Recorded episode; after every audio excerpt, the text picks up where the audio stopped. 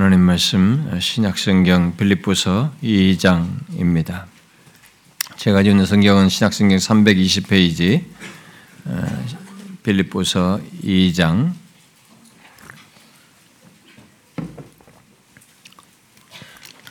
8절입니다. 8절인데 음, 일단 6절부터 8절까지를 같이 읽어 봅시다. 8절인데요. 같이 읽겠습니다. 시작. 그는 근본 하나님의 본체시나 하나님과 동등됨을 취할 것으로 여기지 아니하시고 오히려 자기를 비워 종의 형체를 가지사 사람들과 같이 되셨고 사람의 모양으로 나타나사 자기를 낮추시고 죽기까지 복종하셨으니 그 십자가에 죽으심이라. 사람의 모양으로 나타나사 자기를 낮추시고 죽기까지 복종하셨으니. 오늘의 사람들은 음, 자신들이 아, 이 땅에 태어나서 사는 것의 가치와 의미 같은 것을 이렇게 많이 생각하지 않고 삽니다.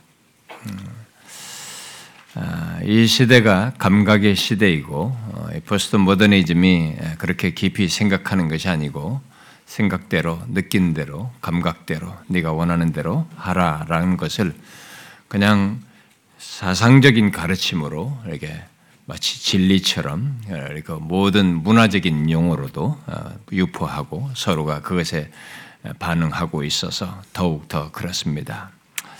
그래서 어리면 어린 대로 어, 중고등학생이면 중고등학생 그 학생 시절 그대로 또 청년이면 청년대로 또 결혼해서 살면 결혼해서 사는 그런 젊은 부부들은 또 결혼 부부대로 또 나이가 들면 나이가 든 사람대로 아, 모든 사람들이 그저 자기가 원하는 것, 하고 싶은 것, 또 내가 재밌다고 여기는 것, 즐기고 싶은 것 아, 그런 것들 그런 것들의 마음을 쏟을지언정 음, 자신의 삶이 한 번밖에 없는 삶이라는 것, 지나가면 돌이킬 수 없는 삶이라는 것, 아, 그런 여정을 지나고 있다는 것. 음, 그래서 그 안에 그런 한 번밖에 없는 인생의 여정 안에서 어, 영원한 삶이 결정된다라는 이런 진지한 생각들을 거의 하질 않고 살아갑니다. 아, 물론 어떤 사람들은 세상의 철학과 여러 사상들, 어, 특히 아, 이 종교라고 하는 것을 통해서 인생의 의미나 가치를 이렇게 아, 성찰하는 시도를 하기도 합니다. 아, 그러나 그 어떤 것도 인간 존재의 근원적인 문제인 죄에 대한 해답과 참 생명을 아, 얻게 하질 않기 때문에 아, 그런 것들을 제시하지 않기 때문에 진정한 의미에서 삶의 의미와 가치를 바르게 알고 어, 인생을 살지는 못합니다. 인간은 본래 생명의 근원인 하나님과의 관계 속에서 자신을 지은 창조주이신 하나님과의 관계 속에서 삶의 의미와 가치 그리고 복됨을 어, 누리는 존재였던 것이죠. 아, 그런데 이 타락으로 말미암아서 아, 인간의 죄된 욕구, 어, 죄된 본성을 따라서 어, 다른 것들에서 인생의 어떤 삶의 가치라든가 의미를 보고 추구하는 일을 타락이 이래로 지금까지 모든 인간들은 해오고 있습니다. 그래서 오늘날 예수 믿기 이전에 모든 사람들은 이제 그래서 우리가 아, 보듯이 아, 자신이 원하는 것 하고 싶은 것 어, 재밌는 것들을 하는 것 속에서 우리는 그런 인간의 모습 여전한 모습을 어, 보게 되죠. 결국 그런 것들은 어, 성경이 말하는 바대로 썩어질 것 것들의 삶의 의미와 가치를 두고 살아가는 것에 지나지 않는 것이죠.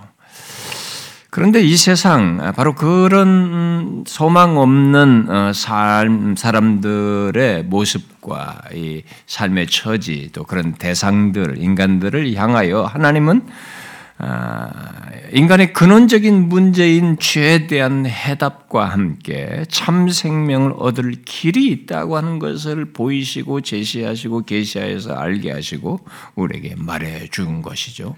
그게 무엇입니까? 바로 하나님이 친히 육신이 되어 죄를 대속함으로써 그 근원적인 문제를 해결하여 전혀 다른 삶의 의미와 가치를 갖고 어, 살도록 하신 것이죠. 그것을 역사 속에서 친히 하나님께서 드러내 보이셨습니다. 네, 그분이 누구십니까? 바로 예수 그리스도입니다. 그래서 인간은 이 예수 그리스도를 알고 만나는가에 따라서 인생은 달라지게 됩니다. 아, 인간의 근원적인 문제가 해결을 받기 때문에 거기서부터 아, 달라지게 됩니다. 뭐 외면적으로 직업이나 얼굴이나 뭐 이런 뭐 신체적인 조건이 뭐 사람의 신분이나 거기서 거기고 다 비슷한 상대적인 그런 것 정도의 차이를 가지고 있지 모르지만 이 근원적인 문제를 아, 해결을 받아 받음으로 인해서 인간은 달라지게 됩니다. 아, 정말 그것으로 인해서 모든 것이 바뀌는 삶의 전환을 갖게 되는 거죠. 아, 정말 삶의 참된 의미와 가치를 알고 어, 살다가 아, 그를 만남으로써 갖게 된 이런 더 큰 복과 장래를 어, 소망하며 살게 되는 것이죠. 아, 결국 그분을 만남으로써 죄와 사망에서 벗어난 자가 되어서 어, 살고 그, 그것의 온전한 상태에 이르게 될 것을 바라보며 소망하며 살기 때문에 어, 삶의 의미와 가치가 제대로 된 그런 것을 알고 갖고 살게 되는 것이죠. 음, 그래서 한 번밖에 없는 인생 속에서 어, 죄가 해결되고 참 생명을 얻음으로 그 안에서 삶의 가치와 의미를 알고 살, 아, 살게 하신 이 놀라운 분, 바로 예수 그리스도, 아, 그분을 우리가 더 아는 것만큼, 그분을 만날 뿐만 아니라 그분을 더 아는 것만큼 아, 우리에게 있어서 인생에 있어서 가치 있고 복된 것은 없다고 볼 수 있습니다. 그래서 그런 그러하신 예수 그리스도에 대한 말씀은 언제 들어 언제 들어도 어, 새롭고 우리를 설레게 합니다. 아, 우리는 그동안 우리를 죄와 사망에서 구원하기 위해서 오신 하나님, 바로 그 예수 그리스도께서 가지신 위격이, 바로 그분이 어떤 분이신지, 바로 그 아, 하나님이 아, 사람이 되신 것이어서, 바로 한 위격의 신성과 인성을 연합하여 가지신 놀라운 분이시다라고 하는 그 신비스러운 사실을 살피면서 놀라워했습니다. 그리고 그 이제 그 내용에 연결해서 바로 그분께서 우리를 죄에서 구원하기 위해서 하나님과 사람 사이에 중보자로서 그런 완전한 자격을 가진 중보자로서 행하신 것을 살피기 시작했는데 아, 우리가 그리스도의 사역을 상고하기 위해서 먼저 말한 것이 있었죠. 아, 그게 뭐였습니까? 그의 사역은 우리를 죄에서 구원하기 위한 중보자로서의 사역이다. 라고 하는 것을 얘기를 했습니다. 그리고 그 사역을 행하실 때 그는 구약에서부터 예표한 선지자와 제사장과 왕의 기능을 내포한 그런 중보 사역이다라고 했습니다. 그런데 그 어, 지난 시간에 그 같은 중보 사역을 그리스도께서 두 상태에서 행하셨다라고 하는 것을 네, 이게 좀 서론적으로 이렇게 이 얘기를 했죠. 바로 낮아지신 상태, 바로 비하 상태에서와 높아지신 상태 또는 승기 상태에서 그런 중보 사역을 하신다. 라는 것을 하셨고 하신다는 것을 얘기했습니다. 어, 웨스민스터 어, 소열의 문답을 보면 그리스도께서 우리를 구원하시기 위해서 중보자로서 가지신 그 세 기능 또는 직분을 먼저 말하고 그 두 상태를 말을 하는데 어, 우리는 중보자로서 중보자 되신 그리스도께서 중보자의 그세 직분을 행하시는 그 두 상태부터 먼저 보고 그 새 직분을 수행하는 것 속에서 가진 그 다양한 사역, 특별히 구속에 대한 내용이 굉장히 방대하게 다양하게 말해야 될 내용들이기 때문에 그 상세한 내용을 예, 그, 예, 예, 해야 하기 때문에 제가 이 두 상태를 간략적으로 얘기하고 새 직분으로 어, 이어서 나누려고 아, 살피려고 하는 것입니다. 아, 그래서 지난주에 이 중보자로서 새 직분을 행하시는 두 상태에 대해서 제가 개괄적으로만 말했는데 이제 그, 그 개괄적으로 말한 것을 조금만 더 어, 그래도 그거 뭐 아주 상세할 건 아닙니다만은 어, 오늘 본문에서 말하는 것 바로 그리스도께서 중보자로서 우리를 구원하시기 위해서 낮아지신 상태에 계신 것을 먼저 살피고 뭐 한 번 정도 다음 시간에 더 오늘 한 번에 다 끝내려고 그랬는데 낮은 상태 안 돼 가지고요. 뭐 다음 시간 정도 더 하고 그다음에 높은 상태 정도 하고 뭐 새 직분으로 이어서 나가도록 하겠습니다. 바울은 오늘 본문에서 하나님이 육신이 되어 이 땅에 오신 분 바로 하나님과 사람 사이의 중보자 되신 그리스도께서 자기를 낮추셨다라고 어, 말을 하고 있습니다. 바로 하나님의 아들께서 자기를 비워 종의 형체를 가지사 사람들과 같이 되셨고 사람의 모양으로 나타나사 자기를 낮추시고 죽기까지 복종하셨다 이렇게 말하고 있습니다. 우리는 이 말씀에서 먼저 그리스도께서 우리를 죄에서 구원하시기 위해서 낮아지신 상태에 계신 것이 수동적으로 취하신 것도 아니고 또 자신을 포기하는 방식으로 취한 것도 아니고 자신이 스스로 원하셨다는 것, 곧 자신이 스스로 낮추심으로 있게 됐다는 것을 분명히 보게 됩니다. 그러므로 만일 독생자께서 원하시지 않으셨다면 아, 그의 낮아지신 상태나 그 상태에서 겪는 그 어떤 것도 없었겠죠. 어, 없을 것입니다. 아, 그에 대해서 예수님께서 요한복음 10장에서 말씀하셨잖아요. 음, 내가 내 목숨을 버린 것은 버리는 것은 그것을 내가 다시 얻기 위함이니 이를 내게서 빼앗는 자가 있는 것이 아니라 내가 스스로 버리노라. 나는 버릴 권세도 있고 다시 얻을 권세도 있으니라고 말씀하셨어요.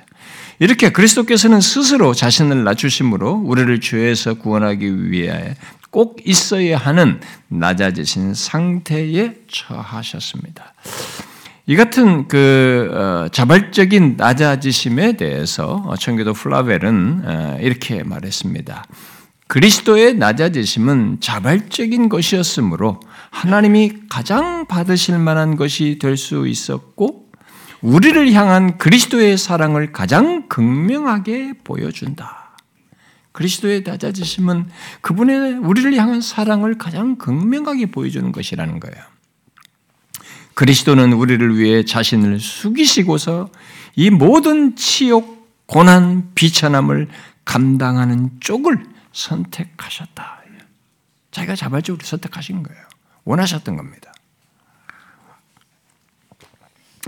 저는 여러분들이 그리스도의 이 같은 낮아지심에 대해서 잘 알고 있을 것이라고 생각합니다. 우리 상당히 굉장히 다양하게 교리적인 내용 공부도 많이 하기 때문에 여러분들이 아마 이런 내용에 잘 알고 있을 것이라고 생각합니다. 아, 그 특히 앞에서 그리스도의 위격을 살필 때에도 어, 잠깐 이런 내용을 낮아지신 것 관련해서 성육신을 얘기하면서 이런 것도 얘기를 했기 때문에 이미 여러분들은 지금 제가 말하는 것에 대해서 지식적으로 이미 어, 다 아는 걸 말한다라고 생각할 거라고 봐요.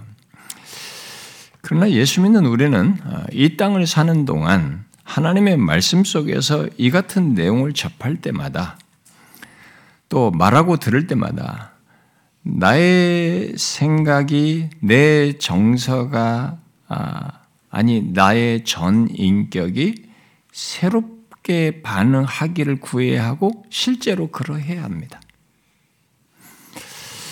혹이라도 아, 이런 내용을 그리스도의 낮아지심에 해당하는 이런 내용들을 익숙함으로 자신의 생각과 정서가 별로 놀라워지도 않고 감동함도 없이 듣고 말하는 일이 없도록 해야 된다는 겁니다.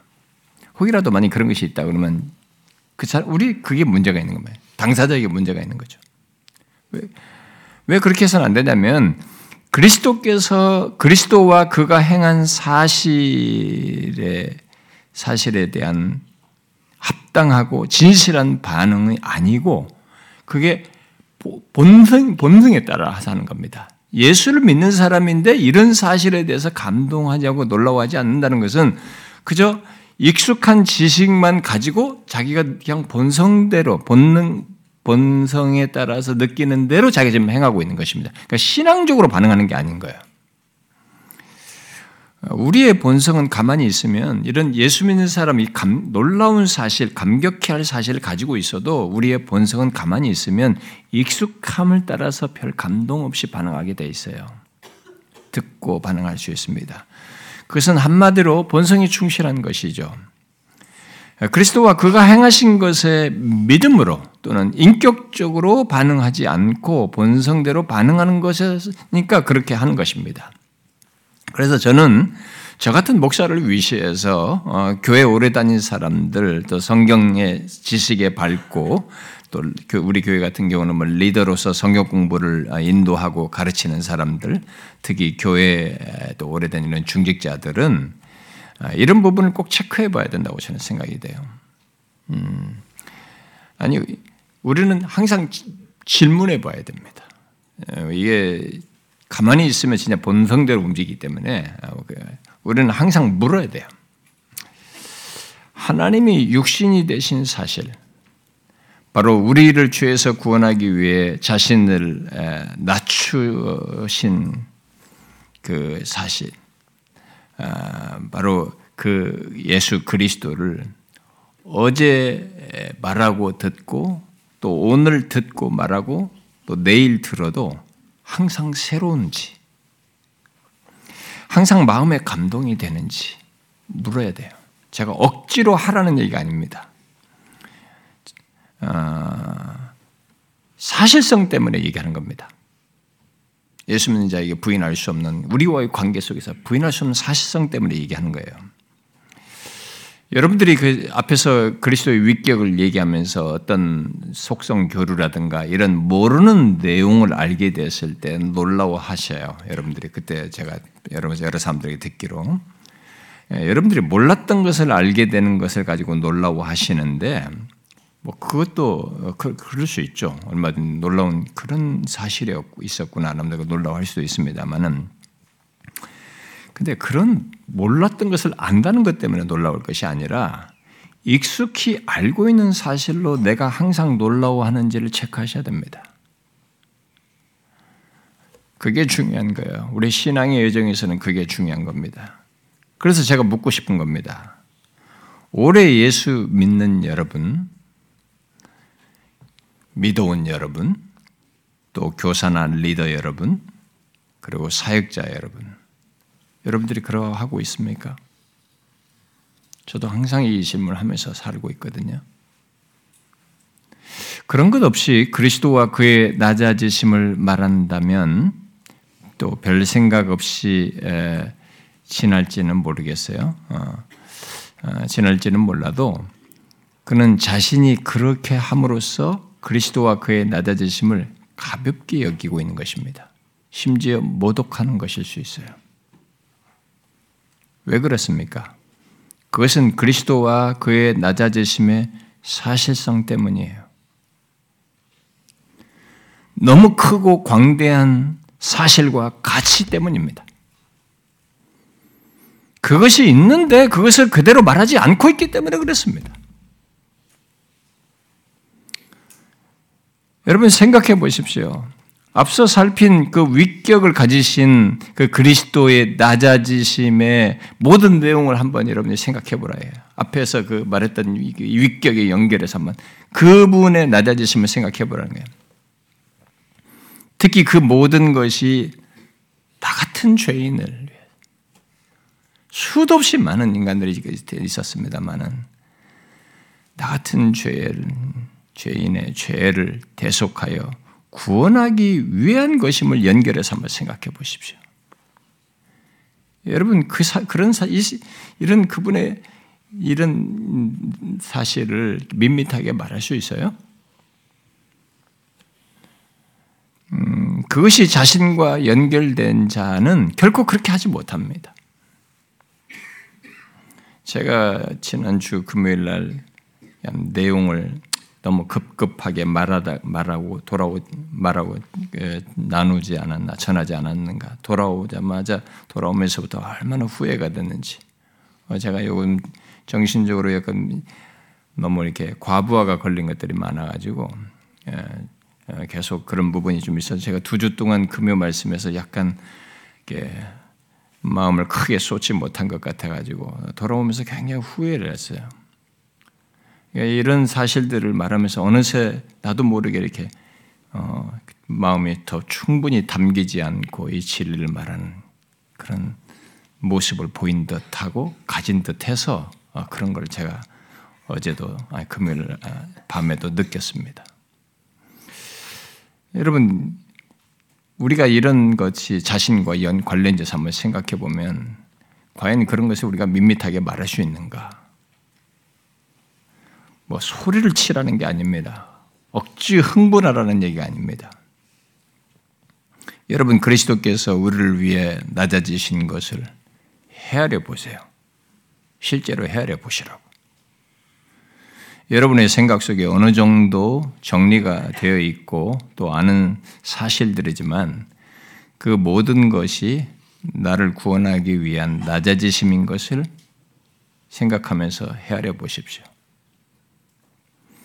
하나님이 육신이 되어 자신을 낮추신 것, 그 바로 낮아지심은 이 실체는 너무 커요.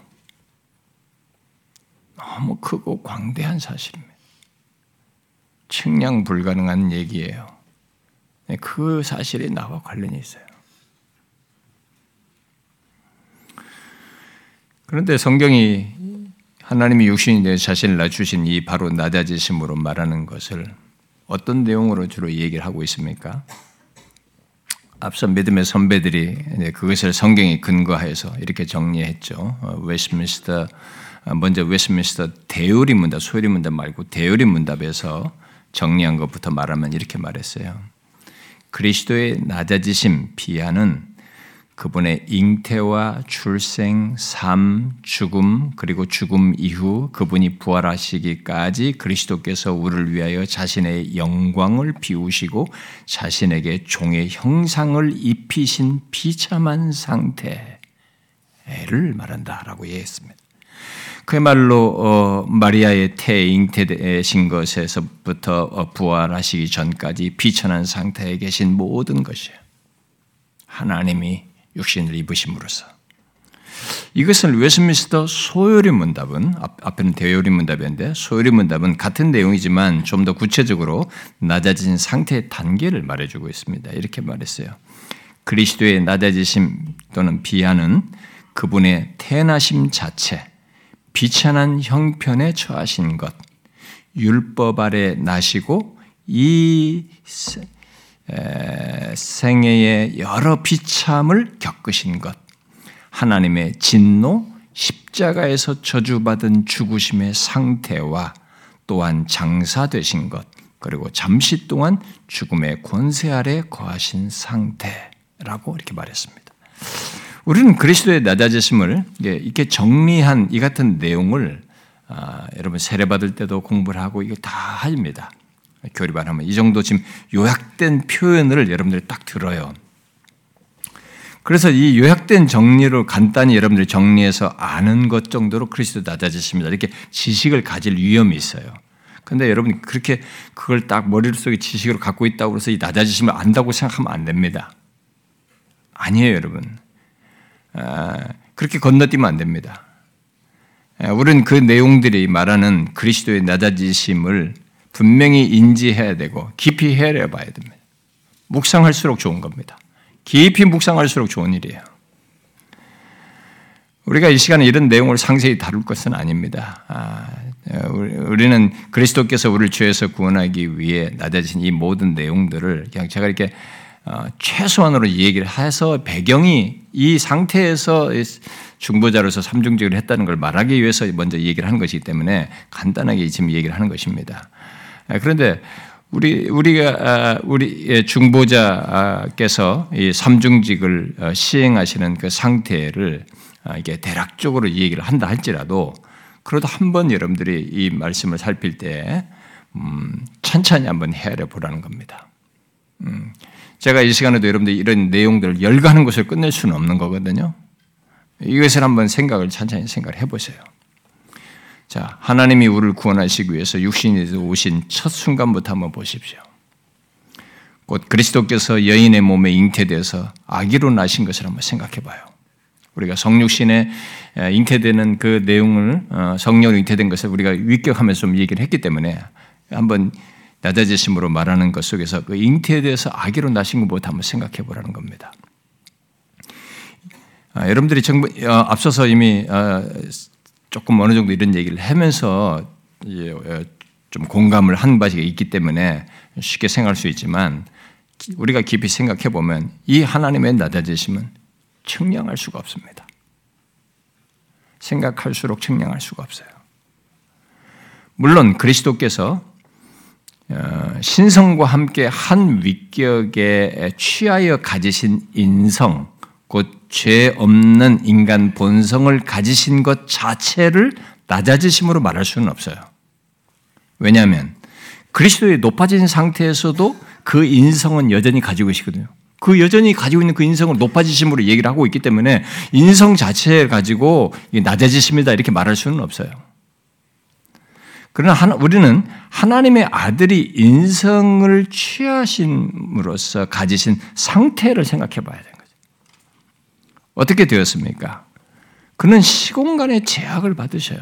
무한 불변하신 분께서 시공간의 제약을 받으시며 비천한 형편에 처하십니다. 우리들이 성탄절에 그리스도의 탄생을 이렇게 낭만적인 얘기로 듣고 이렇게 말을 합니다만은 뭐, 뭐 연극을 하든가 뭘 하면서도 그할 때도 제법 낭만적입니다. 이게 막 양치는 무슨 분위기를 딱 세팅을 해가지고 딱 뭐 아이를 누이는 조금은 뭔가 이렇게 그런 식으로 우리가 이게 머리에 탁 들어와 있어요. 인식이 되어 있습니다만은 여러분 그 순간은 무한하신 하나님의 인성을 취하심으로 결코 측량할 수 없는 일이 이 땅에서 있게 된 것을 말해주는 겁니다. 그 순간을 말해주는 거예요. 그리스도는 당시 사람들이 깔보던 이 나사렛 출신의 여인의 몸에 잉태되어서 아기로 어, 나시는 신비스런 낮아지심을 시작으로 해가지고 정말 하나님이 이럴 수 있는가? 그 무한 광대하신 분께서 영존하시는 하나님께서 이러실 수 있는가? 왜 이렇게 낮아지시는가 하는 의문을 계속 갖게 할 모습과 경험을 하십니다. 여러분, 그가 나실 때 어디서 나왔습니까? 그는 만왕의 왕이십니다. 그럼에도 그는 왕궁이나 어느 정도 좋다고 할 환경에서 나시질 않았습니다. 오늘 우리들은 뭐 출산하면 뭐 이렇게 막그 막 몸조리하고 뭐 굉장한 걸 하잖아요. 우리들 같은 경우는. 그런 조건 조금이라도 좋다고 할 만한 조금이라도 좀 괜찮아 보이는 그런 환경에 나신 것이 아닙니다. 아무도 예상을 못할 모습으로 나셨습니다. 로마의 인구조사에 응하느라 나사렛에서 그 어, 베들레헴으로 약 140km를 오늘같이 교통수단이 없는 거예요. 그런 길을 140km 만삭이 돼가지고 이동한 겁니다. 출산 때가 다 다가와서 이동한 거 아니잖아요. 다, 다 이동했잖아요. 그러니까 그래서 베들렘에 왔지만은 이 베들렘의 여관에 있을 곳이 없어가지고 어느 곳인지는 몰라도 흔히 어떤 집에 딸린 보통 그 사람들은 집에 옆에 짐승들 가축들도 같이 있단 말이에요. 집에 붙어 있는 집에다가 붙어 있는 집인데 거기에 있는 가축들을 놓고 상당히 우리처럼 아주 다른 것은 아닙니다. 친근감 있게 거기 어, 거기다가 이 짐승들을 놓고 사는 그런 집 구조들을 그들이 가지고 있었는데 거기에 딸린 그 가축들이 있는 곳에 방은 없고 그러니까 거기 가축이 있는 곳에 이제 낳은 아기를 누여야 하는 그런 어, 상태였던 것이죠. 그리고 그걸 누였는데 누인 곳이 구유란 말이에요. 흔히 짐승들에게 먹이를 주는 여물통입니다. 우리는 이 내용을 어, 각색해서 말하면 안 됩니다. 어, 마치 그 영담 쓰듯이 생각하면 안 됩니다. 여러분 이 세상의 소설들이잖아요. 이 극작가들 뭔가 극적인 뭔가를 만들어내기 때문에 영화를 만들든 뭐 할리우드 뭐냐든 뭐든지 영화를 만들 때 신화를 만들 때 어떤 신화적인 인물이 처음에는 이랬다. 좀 비천한 무명인인데 갑자기 이렇게 확 등단하는 이런 스토리가 우리 머릿속에 다 박혀 있습니다. 어려서부터 초등학교 때부터 그런 신화적인 얘기는 머리에 다 들어와 있어가지고 그래서 예수 그리스도 이런 비천한 출생이 아 이렇게 했는데 쫙 성공하는 아니에요. 이렇게 하도 죽어요. 무슨 성공담 그런 게 아닙니다. 세상을 뒤엎는 게 아니. 이렇게 나셔서 십자가에 달려 죽는 것이 목표예요. 처음부터 악조건에 딱 성공하는 스토리가 아닙니다, 지금. 오직 세상의 구주이신 분께서 우리를 구원하기 위해서 낮아지심을 가지신 겁니다. 자기를 한없이 낮추신 거예요. 그의 존엄함과는 너무도 거리가 먼 모습을 그렇게 낮아지신 모습으로 이 땅에 오신 것입니다. 우리를 구원하기 위해서. 오늘날 우리들은 아니 지난 교회 역사 속에서 교회들은 그리스도께서 누이신 구유를 너무 영광스럽게 만들어 놨어요. 그렇지만 누가복음 2장은 누가 누가복음 2장에서 누가는 그리스도께서 구유에 누였다는 말을 세 번이나 언급해요. 세 번이나 언급하면서 그저 짐승들이 먹는 먹이를 어? 먹이를 넣는 그 여물통에 그리스도께서 누이셨다. 그걸 지금 강조하고 있습니다. 그것은 뭐 길랜드라는 사람이 말한 대로 의도적으로 존엄함의 분위기를 감소시키고 있는 겁니다. 그야말로 그 영광스러우신 분, 존귀하신 분이 연물통에 누이신 거예요, 진짜로. 그럴 수 있나 싶습니다만은, 진짜 그렇게 된 겁니다. 그 말을 하고는 이 길런드가 이렇게 덧붙입니다. 구세주가 태어나신, 태어나신 때는 헛간 짐승들을 위한 비천한 여물통에 누이셨다. 그분의 머리는 가축들이 먹이를 먹는 곳에 놓여 있다. 그렇게 말했어요. 여러분, 우리 머리를 그렇게 가축들이 먹는 먹이 먹는 데다 놓는 것이 태어난 아이의 머리를 상상을 해 보십시오. 생각해 보십시오. 가축들이 먹이를 먹는 곳에 누이신 이 아기를 말입니다. 그 누가 이 아기를 세상을 구원할 구주로 알고 찬양을 하겠습니까? 우리야 결과를 알기 때문에 여물통에 누이신 아기가 구주이시다라고 말하고 찬양을 하지. 그 누가 그런 비천한 형편에 있는 아기를 세상을 또 나를 죄와 사망에서 구원할 구주로 알고 그를 믿으며 찬양을 하겠습니까? 그러나 그리스도께서는 우리를 죄에서 구원하시기 위해서 그렇게 자신을 낮추셨어요. 그게 원하셨습니다. 그렇게 낮아지셨어요.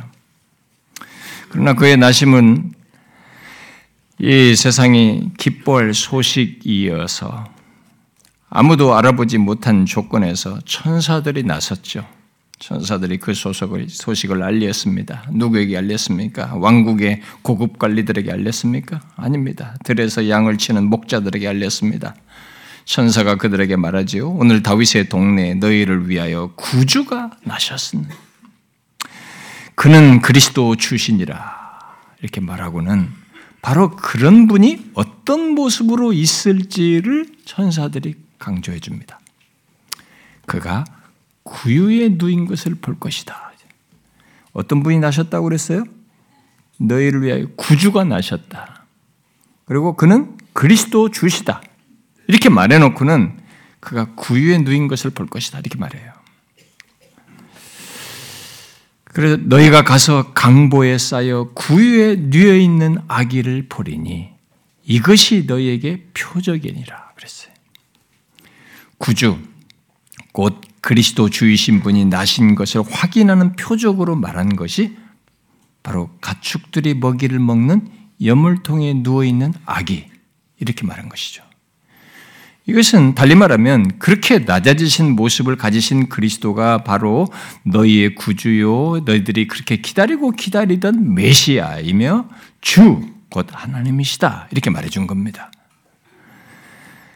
아, 그렇게 우리의 구원주는 처음부터 어떤 높아지신 상태가 아니라 심히 낮아진 상태를 취하셨어요.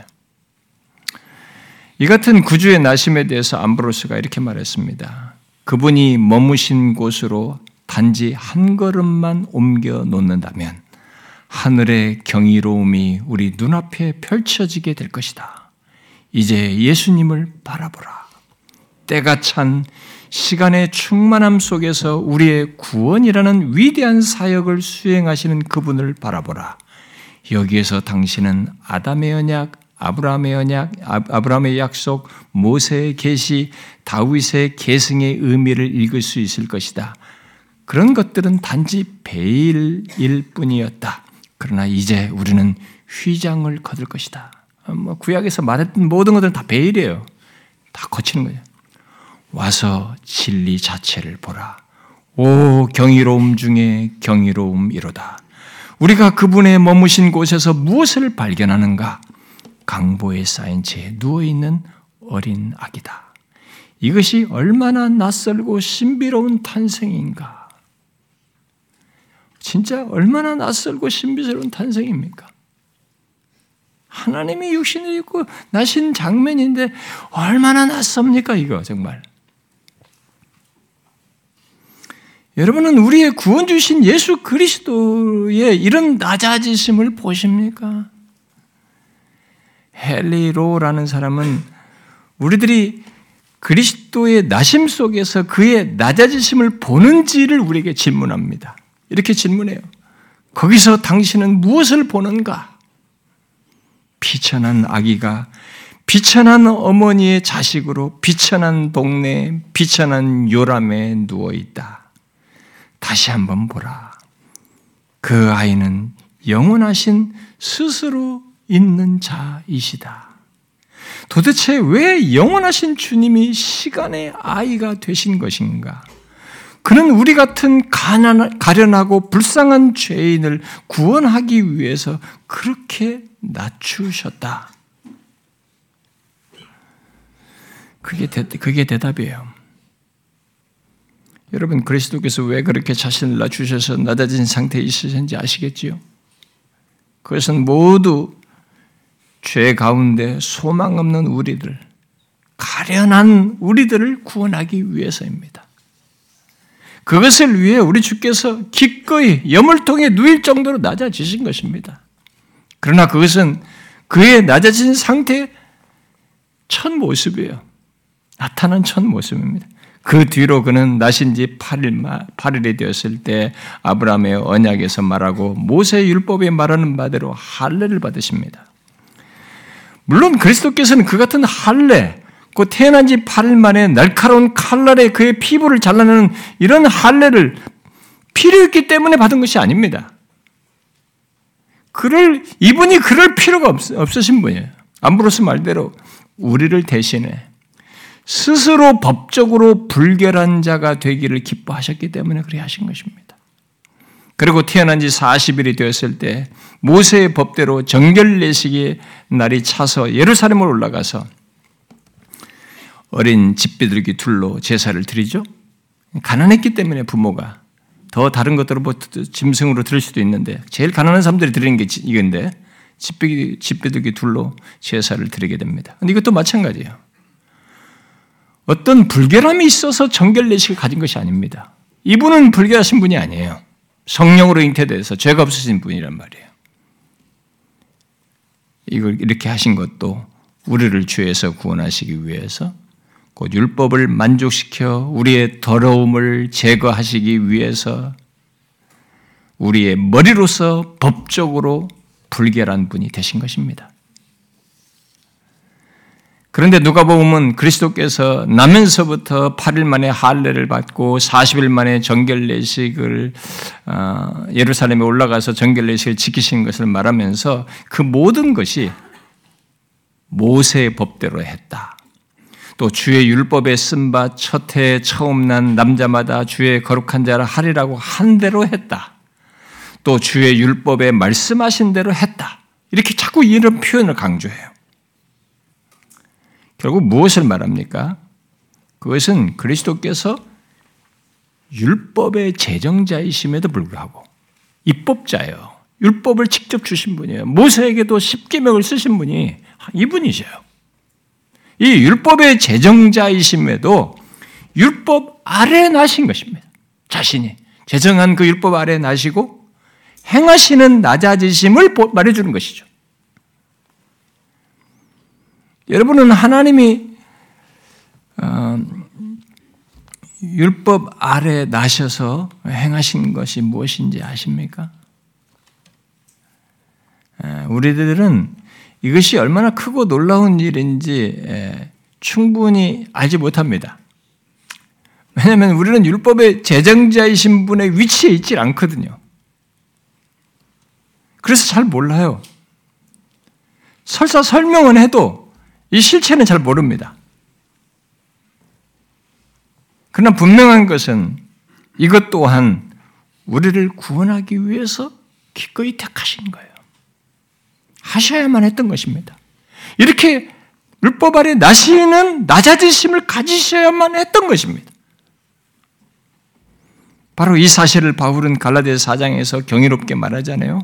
때가 참에 하나님이 그 아들을 보내사 여자에게 나게 하시고 율법 아래 나게 하셨다라고 말하잖아요.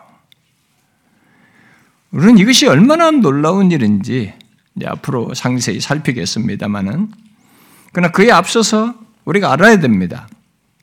율법의 수혜자이시고 율법의 주님이신 분 그분이 율법 아래 나셔서 율법을 지키셨다는 거예요. 기꺼이 그러기를 원하셨어요. 왜? 우리를 구원하기 위해서요. 바로 우리를 우리의 죄, 우리를 죄에서 대속하기 위해서 그리하여서 율법에서 자유하게 하기 위해서 그 일을 하신 겁니다. 암브로스는 그리스도께서 때가 참에 여자에게서 나시고 율법 아래 나신 것을 말하는 그 갈라디아 사장 말씀을 가지고 이렇게 말했어요.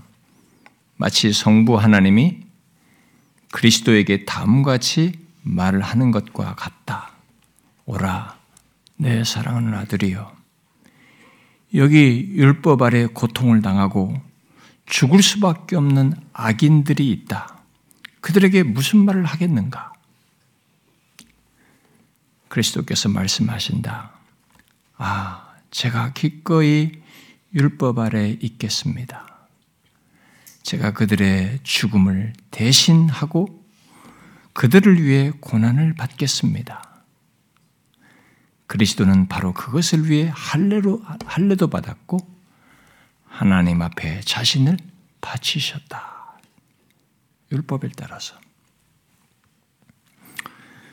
이런 사실 때문에 그리스도의 낮아지심에서 율법 아래 나신 것은 굉장히 중요한 내용입니다. 아주 아주 큰 내용이에요. 아, 그의 낮아지심에서 중심적인 내용이에요. 나중에 삼징주기를 살피면서 상세히 보겠습니다만 우리는 이 부분을 많이 생각해야 돼요. 율법의 제정자께서 율법 아래 나시는 그 낮아지심이 다 무엇을 위하신 것인지를 우리는 많이 생각해야 돼요. 그것은 율법을 범하여 저주받아야 하는 우리를 구원하기 위해서 그렇게 하신 것입니다. 하나님의 율법을 밥 먹듯이 범한 우리들에게 있을 그 범한 율법이 요구하는 정죄와 형벌을 대신 받음으로써 거기서 자유하게 하기 위해서 이렇게 하신 거예요. 율법 아래 나시는 낮아지심을. 그런데 그리스도께서 그러한 우리를 그렇게 구원하기 위해서 율법 아래 나시는 나시고 나셔서 율법을 지키시고 또 우리가 범한 그런 율법이 요구하는 것을 다 담당하시기까지 그 낮아지신 그런 내용에서 우리는 뭐 그냥 퉁치듯이 간단한 용어로 말하지만 그건 너무 어마어마한 내용이에요.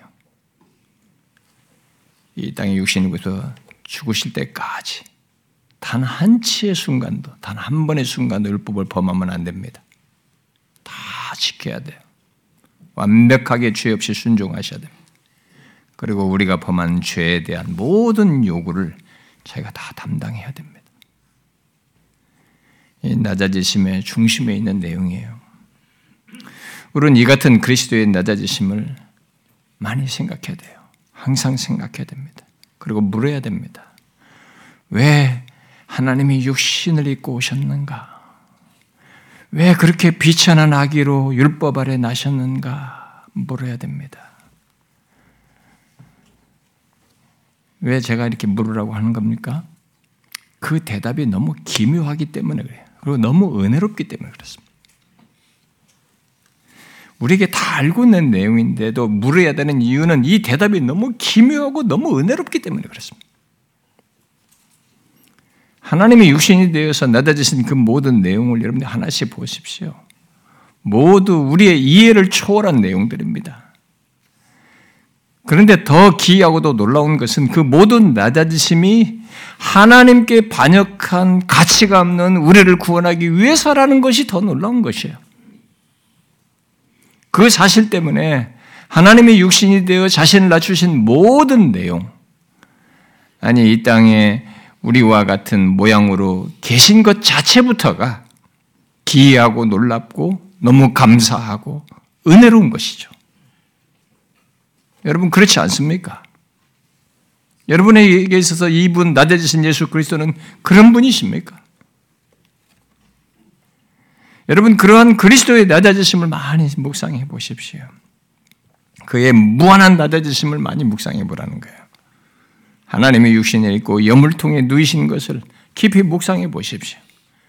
스토리로 알지 말고 그 실체를 한번 묵상해 보라는 겁니다. 그 무엇으로도 설명이 안 됩니다. 그렇게 낮아지신 우리의 구주 그리스도 주가 그리 하셨다는 것이 무엇으로도 설명이 안 돼요. 만약 이것이 여러분들 크게 와닿지 않다면 이 낮아지심이 크게 와닿지 않는다면 우리들의 낮아짐이 우리들의 낮아지는 것을 한번 연결해 생각해 보면 됩니다. 비교 대상이 안 되지만은 좀 현실감을 느낄, 느낄 수 있어요. 여러분 우리 우리 모두가 경험하듯이 우리는 낮아지는 것을 잘 못합니다. 아니 못 견뎌하죠. 나보다 뭐라도 낫다고 좀 낫다고 할 만한 사람에게는 그 사람이 뭐 실력이 있든 돈이 많든 뭐가 뭐가 있든 뭐 뭐가 있든 나보다 좀 낫다고 할 만한 사람에게는 그래도 기가 죽어서라도 낮아지는 게 됩니다. 낮아지는 걸 할 수 있어요. 그러나 나보다 무엇이라도 못하다고 하는 사람, 나이가 적든 사회적 지위가 낮든 실력이 안 되든 그 밖에 가까이 하고 싶지 않을 정도로 추하고 더럽고 문제가 있고 뭔가 냄새가 나고 뭔가 싫어 보이는 외형이든 내적이든 그런 모습을 가진 사람, 그런 사람을 위해서 낮아지는 것은 거의 못합니다, 우리는. 안 하죠, 우리는. 그런데 그리스도를 보십시오. 그는 자신과 비교 대상이, 대상이 될 수 없는 이 거룩하신 그분과는 도저히 대상이 될 수 없는 그 영원하시는 분, 영존하신 분과는 비교가 대상이 안 되는 그 죄되고 먼지와 같은 유한한 거죠. 심지어 자기를 대적한 거역하고 반역한 거죠. 자기 율법을 밥 먹듯이 범한 그런 자를 우리가 보아도 사랑이 안 갈 정도로 결함 많은 우리들이 얼마나 성질도 각각이 추하고 더럽고 그렇습니까? 나를 나름대로 포장해서 괜찮게 말할 뿐이지 내가 하는 나는 내 실체가 아닙니다. 하나님이 보실 때 내 실체가 실체예요. 그런 추한 우리를 위해서 이렇게 자신을 낮추신 겁니다. 기꺼이 염을 통해 누이셨고 율법 아래 나셔서 하나도 빠짐없이 율법을 지키는 겁니다. 이렇게 낮아지신 그리스도 앞에서 그리스도 그분에 대해서 우리가 무슨 말을 하겠습니까? 나 같은 자를 위해 자신을 낮추신 이분 앞에서 하나님 앞에서 우리가 무슨 말을 하겠습니까? 우리는 그저 왜 나 같은 자를 위해서 그리 하셨는가? 라고 물으면서 놀라고 감사할 뿐이에요. 다른 것을 할 수가 없습니다. 그렇지 않습니까, 여러분? 예수를 정확히 알면, 예수 그리스도의 이런 분을 실체를 정확히 알면, 우리는 그분을 그렇게 가볍게 말하기 어려워요. 그의 낮아지심을 쉽게 말할 수가 없습니다. 그 자체가 감동이에요. 그 자체가 은혜입니다. 그분의 존재 자체가 이 땅에 육신을 입고 오신 것 자체가 우리에게는 큰 은혜이고 선물이고 감사의 내용이에요. 그렇지 않습니까, 여러분?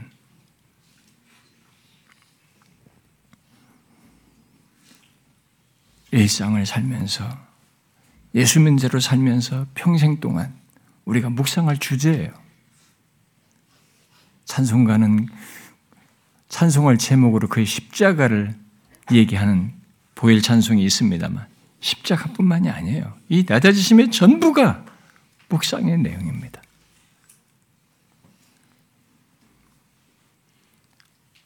이 예수 그리스도는 저와 여러분의